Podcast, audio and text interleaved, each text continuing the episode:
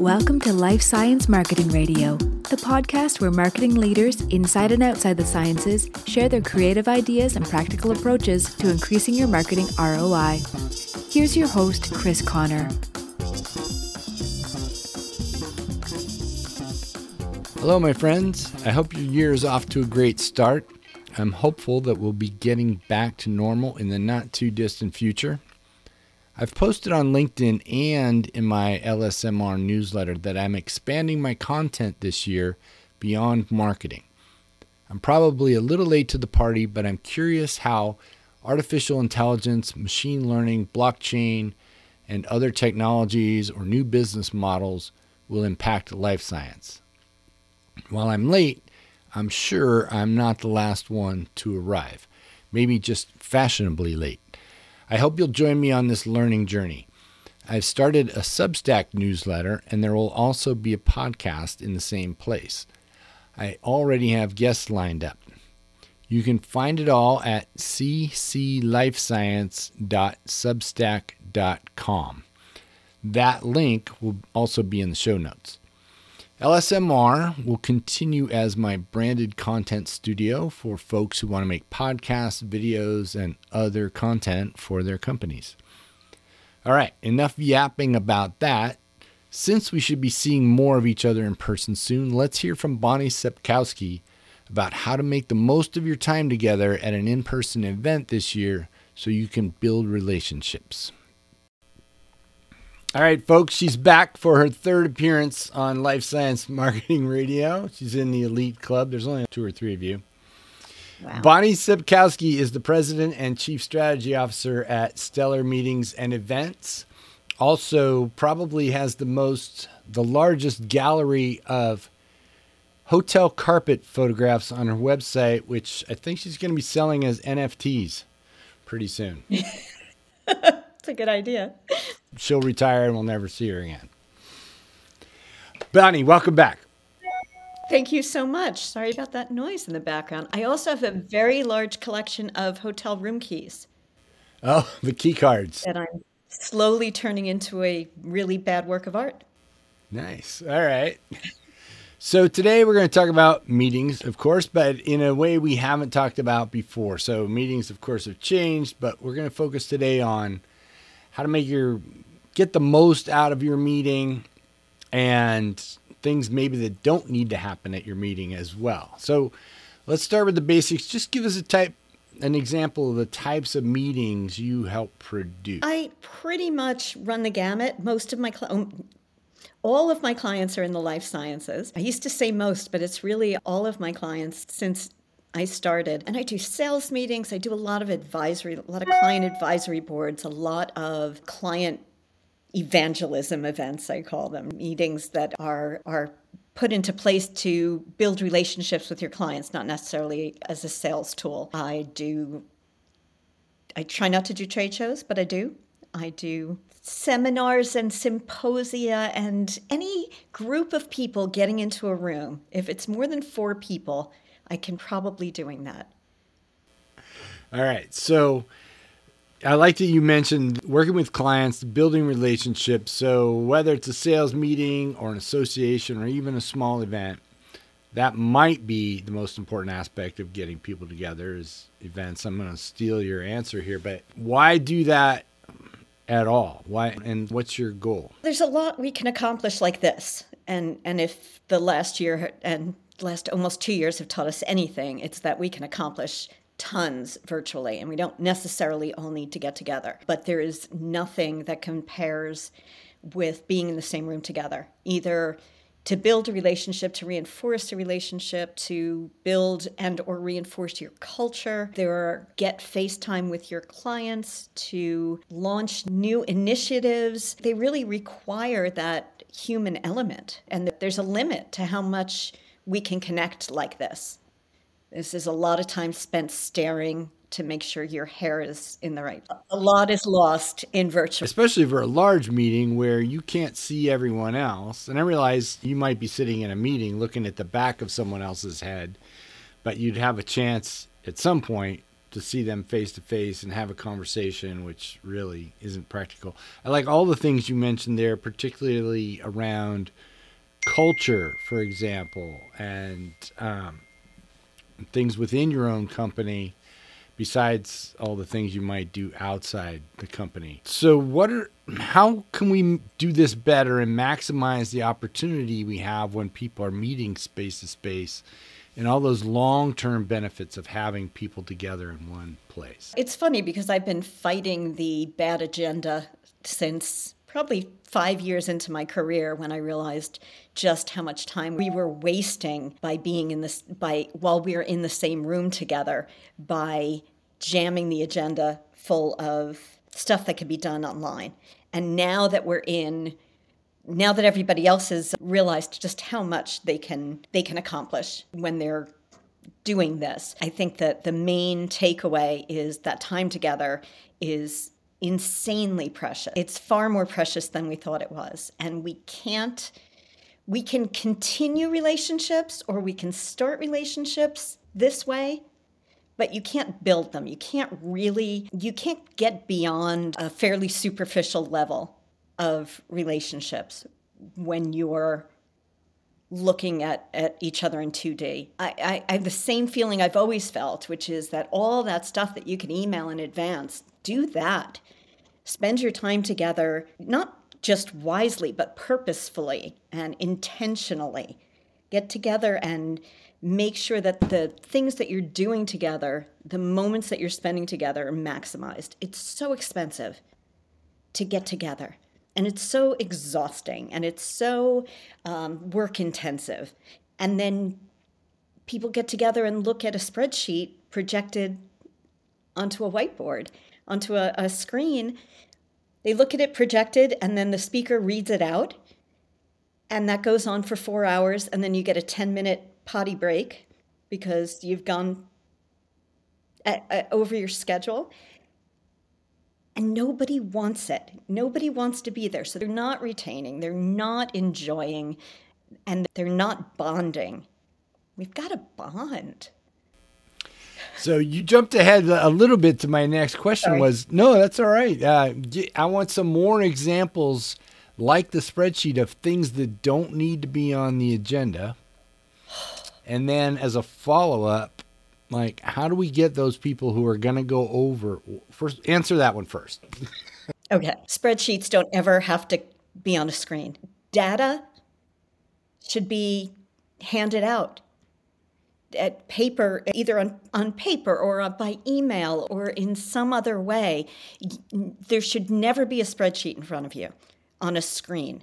The things you shouldn't be doing are anything that you could do by email really. It, it sounds like I'm closing my business by, by saying, but why are we reading things off of screens to one another? Read it beforehand and then discuss it when you get together. So, what kinds of things do you see on those, and what is the motivation of the person who thinks? I'm just trying to get down so people recognize it when it happens and maybe calls them out and says, Hey, we don't need to do this. What kinds of things are people reading off of spreadsheets? And there must be some summary at least that could be. You could flash anything onto a screen for a second. Say, here's the numbers. You know what the numbers are because I emailed them to you a week ago. So now that you know what the numbers are because you've all read the email that I sent you and I told you we were going to discuss it at the meeting, let's talk about it. Or here's what I have to say about it. Or here are my thoughts. Give me back your thoughts. Make it a conversation. It's too much. We should we we have to engage with each other. So there shouldn't be a whole lot of time where there's a person standing up and just talking without interaction. And there should never be a time where what that person's talking about can be read off of the screen. Got it. So much more interaction. So recapping where we are so far. don't jam pack the agenda. Nothing goes on the screen that can't be sent by an email. And when you're standing up there, no talking heads conversation. We're talking about the things that you've already seen. Yeah. And TED Talks have taught us an, an awful lot about We call like the 10, the 5, 10, 20, the very short, uh, a five minute speech, a 10 minute speech, a 20 minute speech, a 30, whatever it is, a short, much shorter period of time versus a 90 minute keynote. A short period of time where somebody gets up, blurts out all the fascinating things they have to say, and then interaction around that. People stop hearing you after 20 minutes. Yeah. It takes a little effort, though, just to acknowledge that. Mark Twain, I wrote you a long letter because I didn't have time to write a short one. That's my whole writing style right there. I haven't got time to edit this down. Yeah. You recently put a post, I think it was on LinkedIn, at least that's how I found it. Talk about the importance of getting outside. That's the other thing that the pandemic taught us, I think, is that man, it's so much nicer when we're having these conversations in the fresh air. And since I've only just started in the spring having live meetings again. And partially because it was a beautiful time of year, and partially because we were looking for space and to be safe and healthy, we did a lot of, I planned a lot of things outside, and people are so much more invigorated when they're outside. Picture all the times I, I have this thing I call a ballroom tan. You go to this gorgeous destination and you never leave the meeting room. And so you do airport, ho- airport Uber, hotel Uber, airport, and people need fresh air and vitamin D and and um, and looking longingly out the window is not a good sign if you're the presenter and that's what your audience is doing. So pick them up and bring them outside and talk to your planner. Plan that out. You always need a backup, of course, because rain, snow, sleet, whatever might happen. But as late as October, the end of October here on the East Coast, I was doing outdoor breakout sessions. I think they were a lot more effective. Certainly, people were a lot happier. What does that look like for an outdoor breakout session? Just uh, people sitting around a table? I'm just. I was in a cool spot. I was at a hotel that was this giant, rambling, in the woods resort. And the main building that we were working in had was on a lake and there was a deck in the back and there was a fire pit to the right and there was a front porch and there were all these little spots that didn't require any work or expense to, to utilize. So when I went for the site inspection, I talked to them about my clients about how many how many breakouts they had, and they said four, and it was a small group. It would not a hundred people per group. I just dragged them outside. We brought out flip charts. They did all their presentations and stuff inside. And when, when they came outside, they brought a flip chart. Some of them were sitting in the grass. Some of there were chairs, there were tables, there were all the things we needed. One was just a bunch of people sitting around a fire pit, but people were sitting on the ground because it felt good. And uh, man, they came out. They came back with so much, um, having utilized so much creativity. And I think nature helps with that. The fresh air helps with that. Those stuffy hotel rooms are not exactly good fertilizer for creativity. Yeah, I imagine that's. I mean, you're in there all day and you're mm-hmm. distracted by the idea of being outside already. So when you're in that breakout, you're not fully engaged. Whereas if you get outside, then you go, wow, this is pretty cool.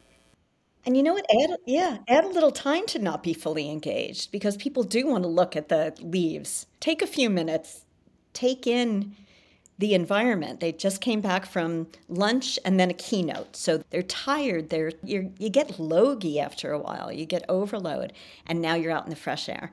And the leaves are changing, the birds are singing and butterflies are landing on my ha- outstretched hand and okay, I'm making that part up, but it could happen. Uh, and people are much more enthusiastic, much more interactive, and much more comfortable and happier. And happy sounds like it's not, it shouldn't be part of your goal, but imagine the different. Well, but that's not what people are thinking about when they're planning their agendas. They're not thinking about keeping people happy and engaged. They're thinking about cramming in as much information as they can, making best use of the time. And I get that because, again, it's money. It's money, it's time, it's energy, it's effort. Use it right. But sometimes using it right means chill for a minute. Yeah. Take deep breaths. Well, happy people are probably more receptive. Happy people are so much more receptive. And if you're hearing my dog, our common friend, Andy Bertera, was the first person on his podcast to meet Lola. Honestly, I think it was like three years ago today, exactly. The Amazon guy shows up right when we started. I think my pugs were my late pugs were in our first podcast. Anyway. That's, that's the other cool pandemic outcome that we didn't expect is that everybody gets to be human now. Yeah. You get to have dogs and kids and doorbells and um, and spouses walking by and they're in their pajamas and it's it it really connects people in a much more authentic way. Yeah, no, that's probably one of the best things that's that's happened is that I don't know what to call it. The Zoom ceiling has been broken. Yeah. Any other examples of your favorite outside activities? I really love this idea. So, do you, have you other, done other things and events outside that stick in your mind? The people that you we know in common will tell you about the Beach Olympic Olympics we did 25 years ago in St. Thomas, but that's times have changed, and we're not necessarily dropping 500 tennis balls into the Caribbean and sending people in to collect them and play bingo. But it could it's still a thing. There's walk and talks. I, I love that with a small group. I love when you're somewhere in a lovely area and use your phone as a recording device and walk. Walk around and engage with each other that way. It, and I'm speaking mostly of breakout sessions. It's really hard to have a general session outdoors. But when you're splitting people up, give them the opportunity. There's a million ways. There's it depends on your location. Can you sit by the water? I'm down for that any day. And none of this is formal stuff. You can bring in companies to help you do um, outdoor activities. Orienteering is really fun when you're when you're in the woods somewhere. I like to do progressive dinners in cities where you go from restaurant to restaurant, you walk so that in between courses you're getting fresh air. I've got clients that do yoga at the beginning of the day outside before the meeting starts. So there's no real limit to what you can do outdoors. I'm thinking, honestly, thinking of the free stuff. The stuff that does not impact your budget, your schedule, anything. These are just simple ways to make it a, a more enjoyable and more interactive and happier experience. And like you said, happier means more effective. People do better when they feel good. Let's wrap up on this. Talk a little bit about do you have examples of culture? Like an event where you saw an outcome related to the internal culture of an organization or even with their clients that that stands out? I have an event that I've done every year for 16 years. It's a client event that I do for one of my clients and the intention from the beginning initially it was started as, a, as an advisory board let's bring our clients together and get some input from them as the event grew to a few hundred people and, and that's a good number for an event like this what was happening was i was seeing this and it was intentional. What I was seeing was this tightening collaboration, this tightening partnership based on this complete non selling sharing of ideas. Anytime that you can get competitors in a room, and you know this from SAMPS, anytime you can get competitors in the room to share best practices and share information in a non, you're not sharing the secrets, but just ideas. Um, so I, this group of people over the course of nearly two decades now get together once a year. They look forward to it every year. It's 40 different companies coming together to pay money to be with their vendor ostensibly if you look at it that way they're, they're it's not they're not paying to attend the event but they're paying to fly there they're paying in their time they're paying for their hotel all of that stuff because the culture of that particular program is such that that number one it's fun it's fun because it's not your work it's somebody else's work. The information, the knowledge in the room is beyond belief. You've got top people in your field in all every other company in your competitive set and the ideas just flow and the culture has gone from closed because these are my competitors to this realization that we're all in this every but nobody's giving away company secrets but processes and, and ways of looking at things are shared. And that has created a very warm and fuzzy culture. And you're talking about now your clients. So your top clients are looking forward every year to getting together to get together with your other clients in this really collegial, fun, interesting, informative way. That evolved. It didn't take long for that to evolve into a thing, into a real kind of place where people couldn't wait to get to. I still get emails from people at the end of the conference saying, I need to save the date for next year. That's one, this client I was just with, the one that did all their breakouts outdoors, their entire culture is about the humanity of who they are. They're a business, they're a hugely successful business, they're a fast growing company. There's all kinds of wonderful things about the business, but the core of who they are, the culture of who they are, rises above the work. And everything that we do together shows that this intentionality of everything. And I met someone who started her first day was at this meeting. And by day 2 she was crying. She was she's like can't believe this really exists in a way like this. And that's not me that's this company. I, I get to work with them and experience their culture and help them support it. But it's but one of the ways that they keep that going is by getting together and by not being tied down to the old way of doing things.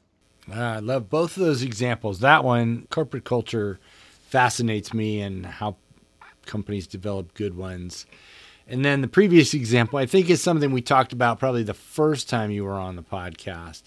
But such an opportunity for a company to essentially create a mastermind group. They're absorbing information from their and challenges from the breadth of their clients, and yet their clients all share information with each other, which is really the value. And then you just bask in the good feeling created by that and that becomes part of your brand right? It is and and there's a lot of basking going on because it's really a wonderful thing. And it's so collaborative and what's interesting from the client perspective from my client not from their client's perspective although it's it's all very open is that when because they've built this relationship with these individuals not with joe smith inc They've built a relationship with the head of the department of Joe Smith Inc. When Joe when he leaves and goes to another company, he's going to bring this company with him because he has a relationship with them and as the marketing guru that you are, nobody buys from companies anymore. We all buy from people. And that is that's why we need to get our clients together in rooms like that or outside like that. Nice. That's um, a perfect way, yeah, to wrap it up. Like we buy from people, need to meet people face to face. Get your people outside. Cut off the talking heads. And always have coffee. I'm going to end everything I say with always have coffee. Have got no matter how much it costs. No matter how much it costs. Because riots will ensue. All right, Bonni Scepkowski, thank you so much for sharing all that with us today. I hope we've inspired some people to rethink how they're doing their offsite events or on site and build a few relationships. Thank you so much, Chris. My pleasure.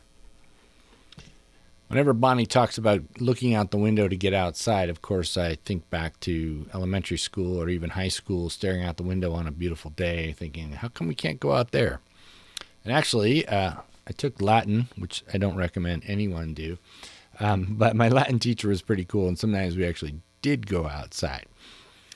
So, speaking of those relationships that you're going to build at those events, if you know somebody that I should talk to about artificial intelligence and life science, or someone who can explain how blockchain might be useful beyond cryptocurrency, send me an email, chris at lifesciencemarketingradio.com. In the meantime, check out cclifescience.substack.com and share it with your colleagues. I'll be back with another episode soon. Bye bye.